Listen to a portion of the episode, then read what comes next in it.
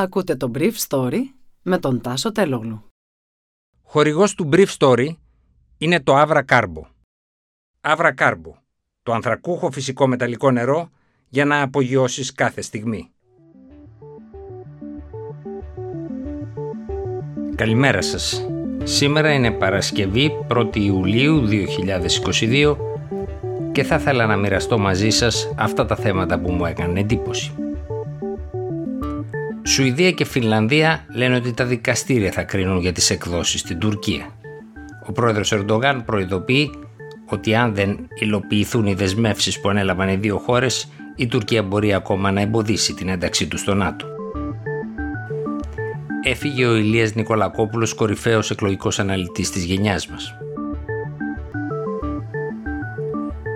Αυτό το πράγμα δηλαδή του να γίνουν η Σουηδία και η Φινλανδία πλήρη μέλη της Βόρειο-Ατλαντικής Συμμαχίας, θα εξαρτηθεί από το βαθμό στον οποίο εκπληρώσουν τις υποχρεώσεις που ανέλαβαν με βάση το κοινό ανακοινωθέν μας, είπε χθες το βράδυ ο πρόεδρος Ερντογάν μετά τη λήξη της Συνόδου Κορυφής του ΝΑΤΟ στη Μαδρίτη.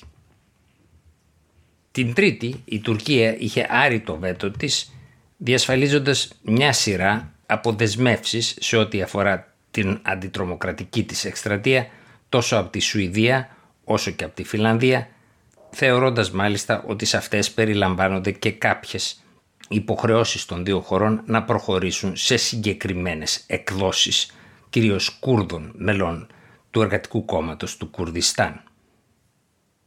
Χθες ο πρόεδρος Ερντογάν είπε κάνοντας λογοπαίγνιο με το ελληνικό βέτο ότι η Σουηδία και η Φινλανδία δεν θα πρέπει να περιμένουν ένα αντίστοιχο μπλόκο σαν και εκείνο που αντιμετώπισε η Βόρεια Μακεδονία που χρειάστηκε 20 χρόνια προκειμένου να γίνει μέλος της Βόρειο-Ατλαντικής Συμμαχίας. Όμως τόσο ο Σουηδή Πρωθυπουργός όσο και ο πρόεδρος της Φινλανδίας κατέστησαν σαφές ότι οι δικές τους συμφωνίες με την Τουρκία δεν δεσμεύουν τα δικαστήριά τους που θα κρίνουν με βάση τους δικονομικούς κανόνες αλλά και τις αποδείξεις που θα εισφέρει και η τουρκική κυβέρνηση σε κάθε συγκεκριμένη υπόθεση έκδοσης. Στο κοινό ανακοινωθέν που υπέγραψαν οι Υπουργοί Εξωτερικών την Τρίτη, η Σουηδία και η Φιλανδία δεσμεύονται να αξιολογήσουν σοβαρά τα στοιχεία που θα εισφέρει η Τουρκία για τις υποθέσεις εκδόσεων.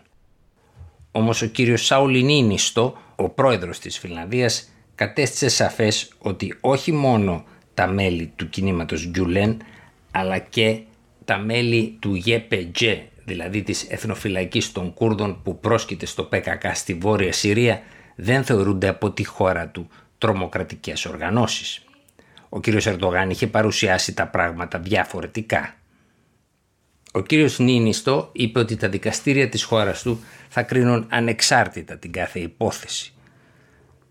Να σημειωθεί ότι οι Ηνωμένες Πολιτείες αλλά και η Ευρωπαϊκή Ένωση έχουν εξοπλίσει τα μέλη της εθνοφυλακής Γεπετζές στη Βόρεια Συρία στον πόλεμό της τόσο κατά του Άισις αλλά και κατά των Τούρκων όταν εκείνοι επιχείρησαν εισβολή στην περιοχή.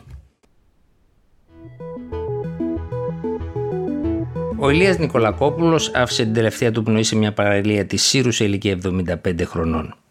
Γεννήθηκε σε ένα σπίτι μαθηματικών και αριστερών. Οι γονείς του δεν μπορούσαν να διοριστούν εξαιτίας των πολιτικών τους φρονημάτων.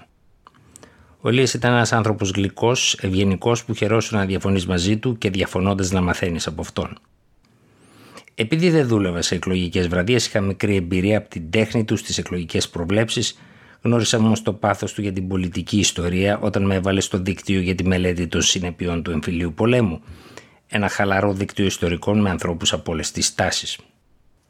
Ένα πρωί, το 2000, με έβαλε στο αυτοκίνητό του και πήγαμε μαζί στην Πρέβεζα για να δούμε τον Άλκη Ρίγο, τον Σβολόπουλο, τον Μαργαρίτη, τον Νίκο Μαρατζίδη και τον Στάθη Καλίβα να τσακώνονται για το πότε ακριβώς είχε αρχίσει ο εμφύλιος πόλεμος το 1943 ή στα τέλη του 1944.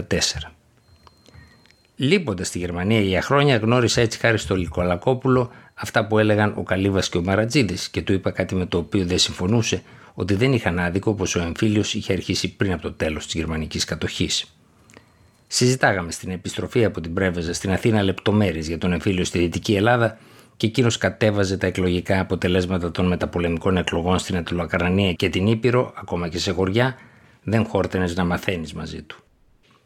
Τα χρόνια του μνημονίου με τη μεγάλη τοξικότητα ο Ηλίας παρέμεινε αυτό που ήταν. Παρά το γεγονός ότι διαφωνούσαμε, αναγνώριζε ωστόσο την αδυναμία υλοποίησης του αντιμνημονιακού αφηγήματος του ΣΥΡΙΖΑ έτσι όπως είχε σχεδιαστεί πριν το 2015.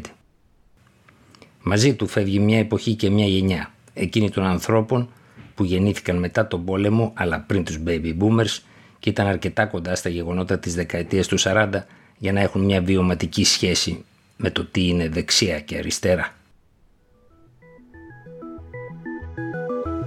Ήταν το Brief Story για σήμερα Παρασκευή 1η Ιουλίου 2022.